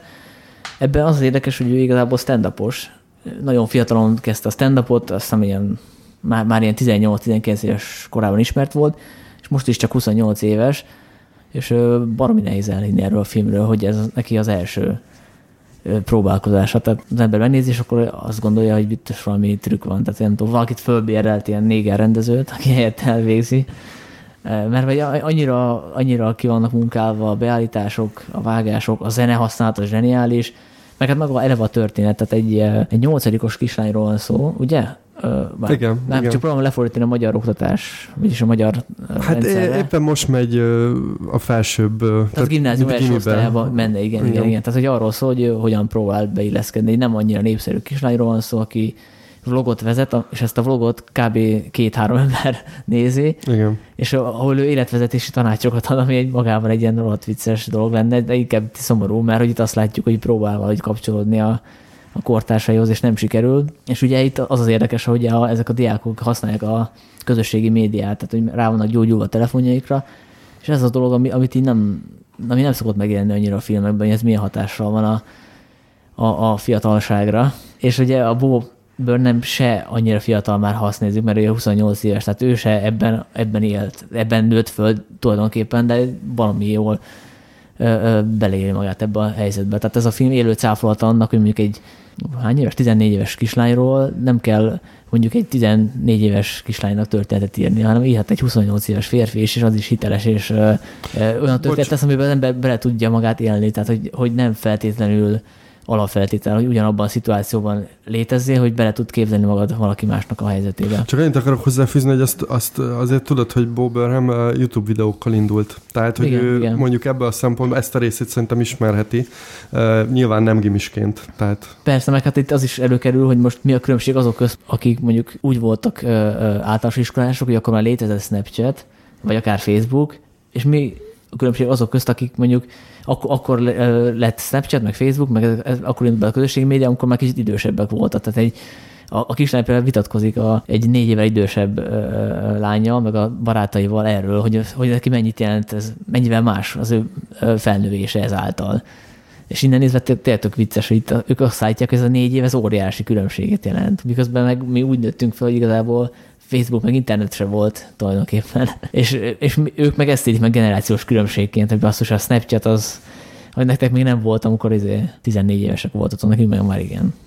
Igazából ez, nekem a Rodeos, azt nem láttam, de eszembe jutott ennek a filmnek a kapcsán, hogy ott is egy látszólag olyan világba tudsz belemenni, meg olyan embernek a sorsa érdekel, akihez sok közön nincsen. Mert ugye egy, egy Rodeoshoz nekünk mi közünk van, és ugyanúgy nekem egy amerikai 14 éves kislány semmi kötődésem, meg nem is érdekel, kell, hogy érdekeljen a sorsa, pláne ebben a történetben tényleg semmilyen extra dolog nincsen, tehát hogy nem, nincs semmilyen, semmilyen csavar benne. Egy nagyon egyszerű sztorit mesél el. Tehát, hogyha össze kéne foglalnom tíz mondat, hogy mi történik a filmben, akkor bajba lennék. De mégis annyira zseniálisan tudja belehelyezni a nézőt ennek a kislánynak a fejébe a rendező, hogy hihetetlen.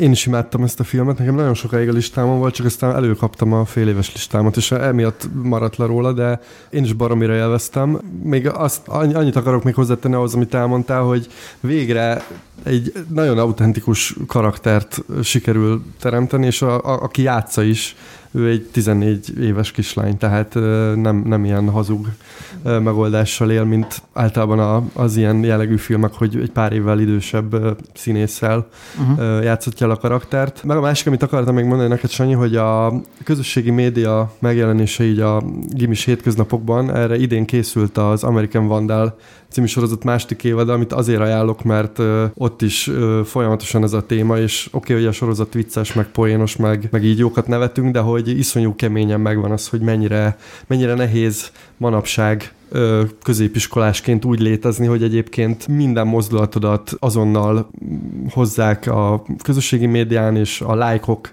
lettek az új legalábbis ezek, ezek alapján, a filmek alapján a lájkok lettek az új beszólások, és és tényleg, tényleg én már ilyen nagyon öregnek érzem magam hirtelen, mert mint egy ilyen tudós kezdem ezeket tanulmányozni, úgyhogy nagyon, nagyon izgalmas. Uh-huh. A másik dolog még, amit akartam akkor ezzel kapcsolatban mondani, hogy a napokban már hozzáférhető a Jonah Hill első filmje, ami némileg hasonló az Eighth Grade-hez, mondjuk abból a szempontból, hogy ugyanígy egy kisráccal, vagy hát egy tinédzserrel megyünk, ott egy kisráccal, és mondjuk a 90-es évek közepén Los Angelesben vagyunk, de az a film is olyan, hogy nem nagyon tudjuk megmondani, hogy miért jó, mert sztoriban olyan hatalmas nagy csavarok nincsenek, de az 8 grade azért egy erős fokkal jobb.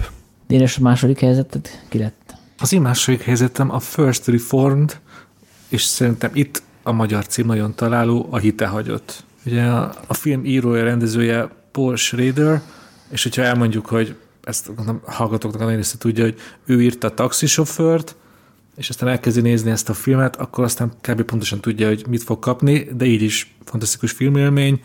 Van egy pap, aki elvesztette a hitét, és próbálja megtalálni, próbál értelmet találni mégiscsak az ő saját világában, és az ő belső hite hagyott világa, az gyönyörűen megjelenik a képekben. Egyrészt ugye a képarány, a 4 per 3-as, a 4-3-as, az gyönyörűen mutatja azt a azt a bezártságot, azt a, azt a börtönt, amiben ő úgy érzi, hogy benne van, másrészt pedig az ő úgy emlékszem, hogy ők kávinisták, reformátusok, és ahogy tényleg, hogy egyszerűen nincsenek tárgyak körülötte, ez egész egy ilyen puritán berendezés, az is az ő, az, az ő kiüresedettsége, ami pontosabban egyrészt a vallás, amit ő ott hagyni készül, másrészt az ő saját személyes kiüresedettségének is gyönyörűen elképezi.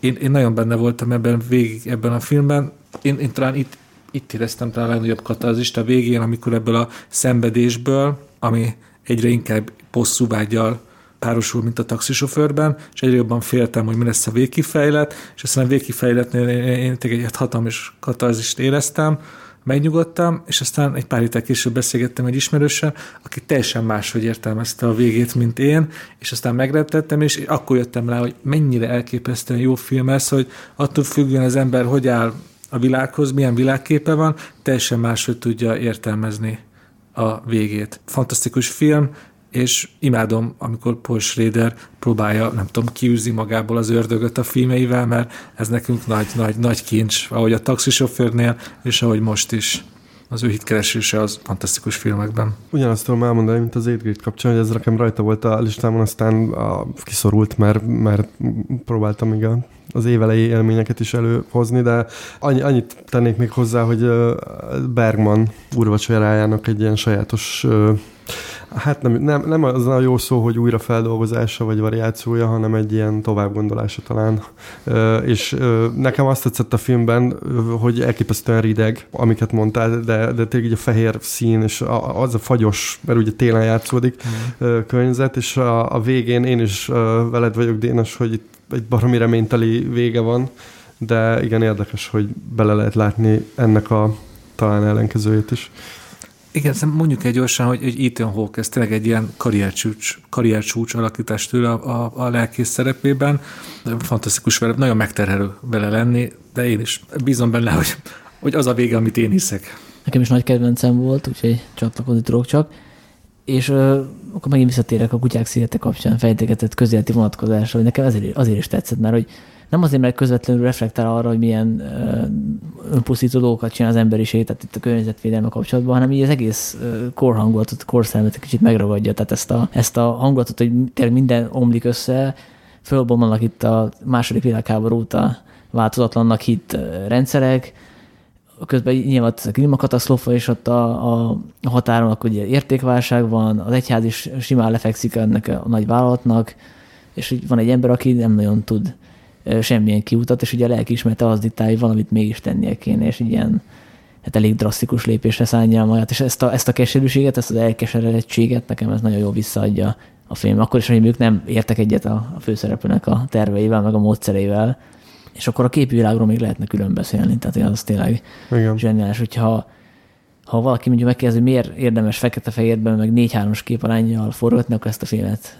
megmutatom neki, mert tényleg itt ez nem fekete-fehér film. Ó, bocsánat, akkor négy, négy háros képen azt akartam mondani. De néha úgy érezzük. Vagy kivágom. De nem, Tehát, hogy az a vicc, hogy nem mono, monokrom, monokrom inkább azt mondom. Annyira rideg, ahogy Annyira rideg, tényleg hogy... színes film, de, de, nagyon, uh, talán egy párszor látsz kéket, de sárgát, pirosat uh, minimálisan. Igen, akkor és, az, az, az nem véletlenül van ez az érzeted. Igen, tehát hogy nem a fekete-fehér, hanem kicsit ilyen monokromos, de a 4-3 az, az adja magát, és ugye ez van a, az ideában abban is. Így van. Abban és ugye mind a kettőnek az az érdekessége, hogy itt nem esztétizálni próbál igazából annyira, hanem így minél jobban kihozza az arcok nyersességét. Tehát, hogy, hogy, hogy az itomoknak tényleg majdnem minden pórusa látszik, hogyha kellően jó felbontásban nézzük a filmet, és szerintem ez, ez így hozzáad a, a filmélményhez. Tehát, hogy olyankor megjelentek ezek a otthon is elérhető formátumok, a 4K, akkor itt fölmerül bennem, hogy, hogy jó-e az nekünk, hogy, hogy látunk minden egyes pontot, és, és rengeteg éles pont van a képen, hogy nem vonja el a figyelmet és lehet, hogy sok esetben elvonja, de itt, itt igenis, igenis hozzáad, hogy, hogy tényleg ennyire pőrén ott vannak ezek az emberek óriási felbontásban, és látni minden egyes pórusukat, hogy ez hozzáad a történet. Meg szerintem a 4-3-as formátumnak az a nagy érdekessége, hogy most mindenkinek otthon 16-9-es tévéje van, tehát már nem nagyon van Sanyinak van még ilyen menő kocka monitorja, de hogy általában az embereknek tényleg most már a számítógépek is... Hát nekem is a kocka monitor a második monitorom. Tehát Igen. Hozzá. Tehát, és emiatt, hogyha 4-3-as filmet nézel, egy keretet kapsz oldalt, jobbról-balról, és emiatt szerintem tudat alatt ez, a, amit te is mondasz, Dénes, egy ilyen klaustrofób hangulata lesz, és a, ugye a, a Cold War-ban is nagyon fontos ez, hogy, hogy ők is be vannak zárva egy, egy, egy rossz rendszerbe, itt is a pap gyakorlatilag a, tényleg a körülményeinek a, a fogja is próbál ja, kitörni. kiutat keres, és kiutat keres, és ez, ez elképesztően jól működik ezzel a formátummal, úgyhogy igen. Ez a rideg film, de még még egy dolog eszembe jutott, hogy viszont van benne egy, egy olyan vízió, ami talán az egyik legszebb vízió utóbbi években, amikor egymásra fekszik a két főszereplő, és közösen álmodnak. Az is annyira erős jelenet, és nekem annyira tetszett benne, hogy, hogy egy, egy ilyen ki, kiüresedett lelkű ember mit álmodik. És hogyha visszaemlékeznek, azok a képek is nagyjából üresek, de még de legalább repül bennük tájakon keresztül, de egyáltalán nem életteli álom, de végre valami, valami, ami megmozdult benne, szóval nagyon, nagyon tetszett. Második? A második helyzetem egy magyar film, és nem, ezt nem tudjátok, hogy mire gondolok. Az... Rossz verseny? Hm? Rossz verseny? Nem, hát az Napszálta? a 9.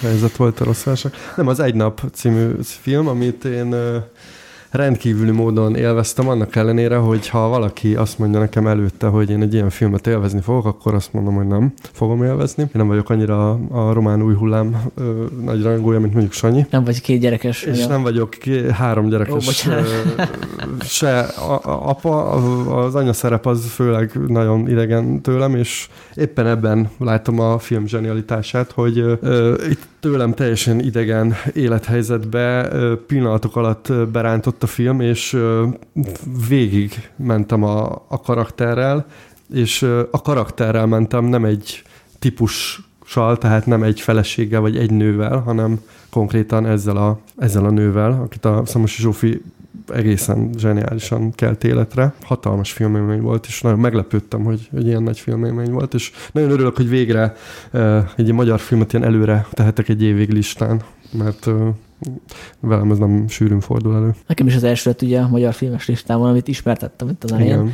Viszont az, az a kérdés fölmerült bennem, hogy ha mondjuk nálunk is készülne tíz ilyen film, mint Romániában, mondjuk ott valószínűleg több is készül egy évben. Igen. Tehát jobban több ilyen román új hullámos film készülne Magyarországon is, hogy akkor is indokolt lenne ez a kiemelkedő helyen. Most lehet, hogy annak is szól ez a ez a kitörő örömünk, hogy, hogy na hát mi is meg tudjuk csinálni azt, amit a románok, de hogyha ebből lenne, nem tudom, minden második héten egy ilyen film, akkor tehát ő, ő magában... Ez a... egy nagyon spekulatív kérdés, Sanyi, mert most akkor én, én nekem nyilván az is benne van, hogy én nem láttam túl sok román új hullámos filmet, tehát ez nyilván olyan dolog, de hogy, hogy ezt nem kezdhetjük el méricskélni. Tehát egy, egy, egy adott filmet nem úgy ítélek meg, hogy egyébként a többi film milyen, vagy hogy mi, milyen a elképzelt többi film, ami nem készült el. Tehát... Az én műfai filmeknek szokott működni nálunk, tehát hogy a, a, nagyon megörülünk, hogyha készül egy nem tudom, magyar akciófilm, ami, ami legalább fele annyira jó, mint egy hollywoodi. Igen, de itt most pont arra akartam célozni, hogy nekem ez konkrétan ez a történet tetszett. És az, hogy, az, hogy ez, ez milyen, milyen vonulatba illeszkedik, vagy mire hajaz, az egy, az egy plusz réteg, meg az egy, egy izgalmas vetület, de hogy ettől függetlenül bírtam nagyon ezt a filmet. Szóval az egy nap az nem, nem ahhoz képest jó, hogy nekünk nincs román új hullámunk, de végre van egy. Ez, ez egy nemzetközi színvonalon is jó film. Hát ezt mutatja azért Szamos Zsófi elég sok nemzetközi díjat megkapott a, a szerepét.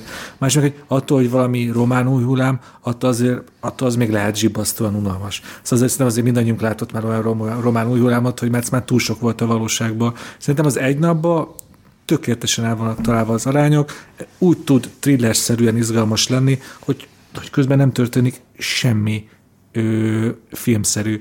Egy, egy, egy, egy, egy, egy hétköznapot nézzünk végig, ahol az a legnagyobb izgalom, hogy időre odaérnek el a vívó órára. Hát ezt mindenki minden nap ötször átéri, és mégis a moziban leizzadunk ebben. Azért ez, ez, ez, ez rendezői bravúr szerintem, és komoly témákra vonja fel a figyelmet mellesleg, ugye az anya szerepe a magyar társadalomban, hogy mennyire nem foglalkozunk ezzel eleget, hogy mennyire agyonhajszolt az anyák élete. Izgalmas és előre mutató és tanulságos hajrá nap. Akkor a második helyzettel jövök, ugye? Uh-huh. Agyújdogatók. Úgyhogy mehetünk is tovább, nem tudok hozzátenni többet. Ja, a sorozatgyilkosos film, ugye? igen, igen. És akkor az első helyzet, Dénes. Most, majd, meg most... kell nézni a listát? A fejből nem megy? Itt lesz majd egy ilyen dobszul, amit majd a Sanyi bejátszik a podcastben. Tadám, tadám, tadám! Megnézem, mit írtam föl. Hidegháború Pavel Pavlikovszkitól.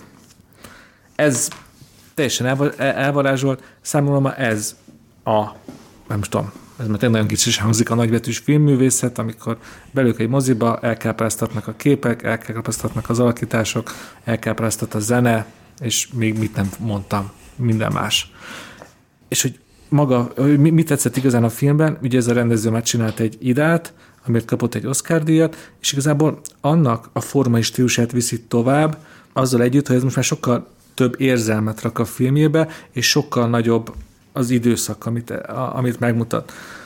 Hogyha most a történet elmondanám, csak tényleg két szóba, van egy lengyel szerelmes pár, aki szegények mondta a legrosszabb korszakban a a Stalin terror idején szeretnek egymásba, és ahogy az én filmekben, az ilyen nagy melodrámákban szokott lenni, nem lehetnek egymásé, évtizedeken keresztül mindig újból és újból találkoznak. Sok olyan film volt, csak általában ezek a filmek mondjuk két és fél órásak. És a végén az ember már unja őket, mert, mert gics meg nyál. Itt viszont Pavlikovski megcsinálta azt, hogy és most nem néztem meg, de én úgy emlékszem, hogy ez maximum 90 perces, de lehet, hogy még annál is kevesebb. Picit kevesebb, igen. És annyira érzi, hogy mi az a minimális információ, amit neki át kell adnia, hogy mi együtt menjünk a főszereplőkkel, de hogy, hogy a ritmus mindig legyen egy olyan ritmus, hogy vele tartsunk. Ő ilyen kis képekbe tengernyi információt belesűrít, ehhez kell a zene, a színészi alakítás, mindig ott vagyunk, szurkolunk nekik, eltelik három perc, és már ugrottunk is egy évtizedet. És ettől egyáltalán nem lesz töredezett, mindig benne maradunk a sztoriba, és mindig szurkolunk a, a színésznőnek mondom is a nevét, Johanna Kulig, aki, aki elképesztő. Ugye énekesnőként indult, és ez látszik is a filmben, úgy énekel, hogy tényleg a a, az, ember, az ember egyszer táncolni akar, máskor meg. Szóval ez nagybetűs mozi nekem, ez a film. Nekem is tetszett. A összességében voltak vele problémáim, illetve hát a elég nagy probléma a vége. Tehát, hogy ezt én megúszósnak gondoltam, de szerintem ebben nem menjünk bele, mert hogy akár erről, is. akár erről külön podcastet is csináltuk, ugyanis ez a film Magyarországra február 14-én fog jönni, úgyhogy aki szeretné megnézni, az most is meg tudja alternatív forrásból, de én nagyon ajánlom ezt inkább moziban. Mindenképpen moziban. És akkor utána szerintem spoileresen is beszéltünk erről, mert szerintem erről lenne mit. Igen, erről érdemes lesz. Ha, Szerintem. hagy mondjam ki a lengyel címet, az is gyönyörű, Zsimna Vojna. És ez jó kiejtés, biztos? Ő egy lengyel mondta nekem, Zsimna Vojna. És a lengyelek szeretik ezt a filmet? Jó a kérdés. Kim voltam egy hetet Lengyelországban, ahol ahány lengyel találkoztam, mindenkitől megkérdeztem, hogy mi a véleménye a hidegháborúról, és nagyon különös volt. Az egyik lány azt mondta, hogy nagyon tetszett neki, imádta, én vadul helyeseltem. A másik viszont elkezdte nagyon határozottan azt mondani, hogy se, szerinte semmiféle kémia nem volt a két főszereplő között. És ezen én teljesen ledöbbentem, és kicsit el is bizonytalan- bizonytalanodtam, mert hát ugye ő lengyel, sokkal, ugye hogyha egy filmet felirattal nézünk, azért az igazán kis finomságokat még nem vesszük észre, és azt mondta, hogy ő nem, ér, nem, ér, nem érzett semmiféle kémiát, és ezért őt hidegen hagyta ez a film. És ezen, ezen tényleg én ezen nagyon le, megdöbbentem, vitatkozni nem tudtam vele, mert hát most mit mondjak neki, hogy Hát magyar szubjektív- felirattal jobb volt a kémia? De nem, ez szubjektív? szubjektív, abszolút. Meg ugye sokszor előfordul, vagy hát sokszor előfordul, például a magyar filmet is a kritikusok lehúznak itthon. Hú, a szerdai gyerek azt hiszem az volt, ami Karudvariban talán egy díjat is nyert, nálunk már nagyon nem szerették, és lehet, hogy az is benne van, hogy ugye a főszereplő amatőr, aki úgy beszél, hogy azon érződik egy picit amatőr, meg eleve nem egy ilyen, nem tudom, magasan iskolázott valaki, és mi, a mi fülünknek furán hangzik az ő beszél, tehát hogy érezzük, hogy nem természetes, hogy beszél. De aki nem beszél magyarul, annak fogalma sincsen. Egy, egy külföldi néző, aki angol felirattal nézi a filmet, és neki az autentikusabb az alakítás is, mert hogy neki nem cseng idegenül. Hát várjuk a lenyelő tudó hallgatóink kommentjeit, hogy ők mik szólnak a hidegháborúhoz. Neked mi az első, Zoli? Hát, ha jól figyeltetek, akkor meg kitalálhatjátok, hogy mi az első. A Rider Rodeos, ugye mondtam, hogy háromszor láttam, és hogy majd később visszatérek rá. Nekem abszolút ez volt az idén a, a, az ilyen nagy, ami, mit, mit mond, hogy fogalmaztam, bocsánat, a, a mozi, vagy a, A nagybetűs a, mozi. Nekem ez volt a nagybetűs mozi, tehát ö, tényleg az, hogy háromszor megnéztem, az, az szerintem nagyon árulkodó, mert hát tényleg annyi, annyi filmet nézhetsz, amennyit akarsz, és hogyha már tényleg visszatérsz egy-egy filmhez, az szerintem elég, elég árulkodó. Az első helyzet, se lesz meglepetés nálam, az a, a hite hagyott, a First Reform, úgyhogy, Ú, úgyhogy akkor le is zárhattuk ezt a részt, azt hiszem, nem, nem tudok többet hozzátenni. Lehet, hogy még lesz- leszünk jövőre valami sorozatos listával esetleg. Csak ugye az a, az a probléma, hogy bárhogy is próbáljuk, nem tudjuk magunkat utolérni ebből, Nem, a, ebből, a, túl sok ebből a témából. Én ezért tudom, hogy mi volt idén a legjobb sorozat, nem tudom, beszéltem-e már róla, The Little Drummer. hát egyetemben a Better Call Saul. Mondjuk úgy könnyű kiválasztani a legjobbat, hogyha mondjuk egyet nézel, vagy nagyon keveset. Hát a második az egy nyári kaland. Na ugye? É, ezzel egyetértünk. Igen. Na, úgyhogy köszönjük szépen a figyelmet, ez ennyi volt. Van egy jó hírünk is itt a végére, hogy a korábbi podcasteket most már vissza tudjátok hallgatni, mert úgy megoldottuk technikailag, hogy, a, hogy az iTunes-ban is ott vannak, összes régi podcast ott van, illetve azok vannak ott, amiket mi rendesen mikrofonnal rögzítettünk, tehát nem ilyen amatőr kiadások, illetve a különféle podcast applikációban is papíron vissza tudjátok hallgatni bármelyiket. Tehát most nem kell attól félni, hogy eltűnik mondjuk egy adás, hogyha nem hallgatjátok már mondjuk egy héten belül, vagy két héten belül. Továbbra is várjuk a feliratkozásokat iTunes-on, a szöveges értékeléseket, és akkor találkozunk jövőre. Boldog karácsonyt, és boldog új évet! Kívánunk boldog új évet mindenkinek. Boldog karácsony, és nézzetek sok jó filmet.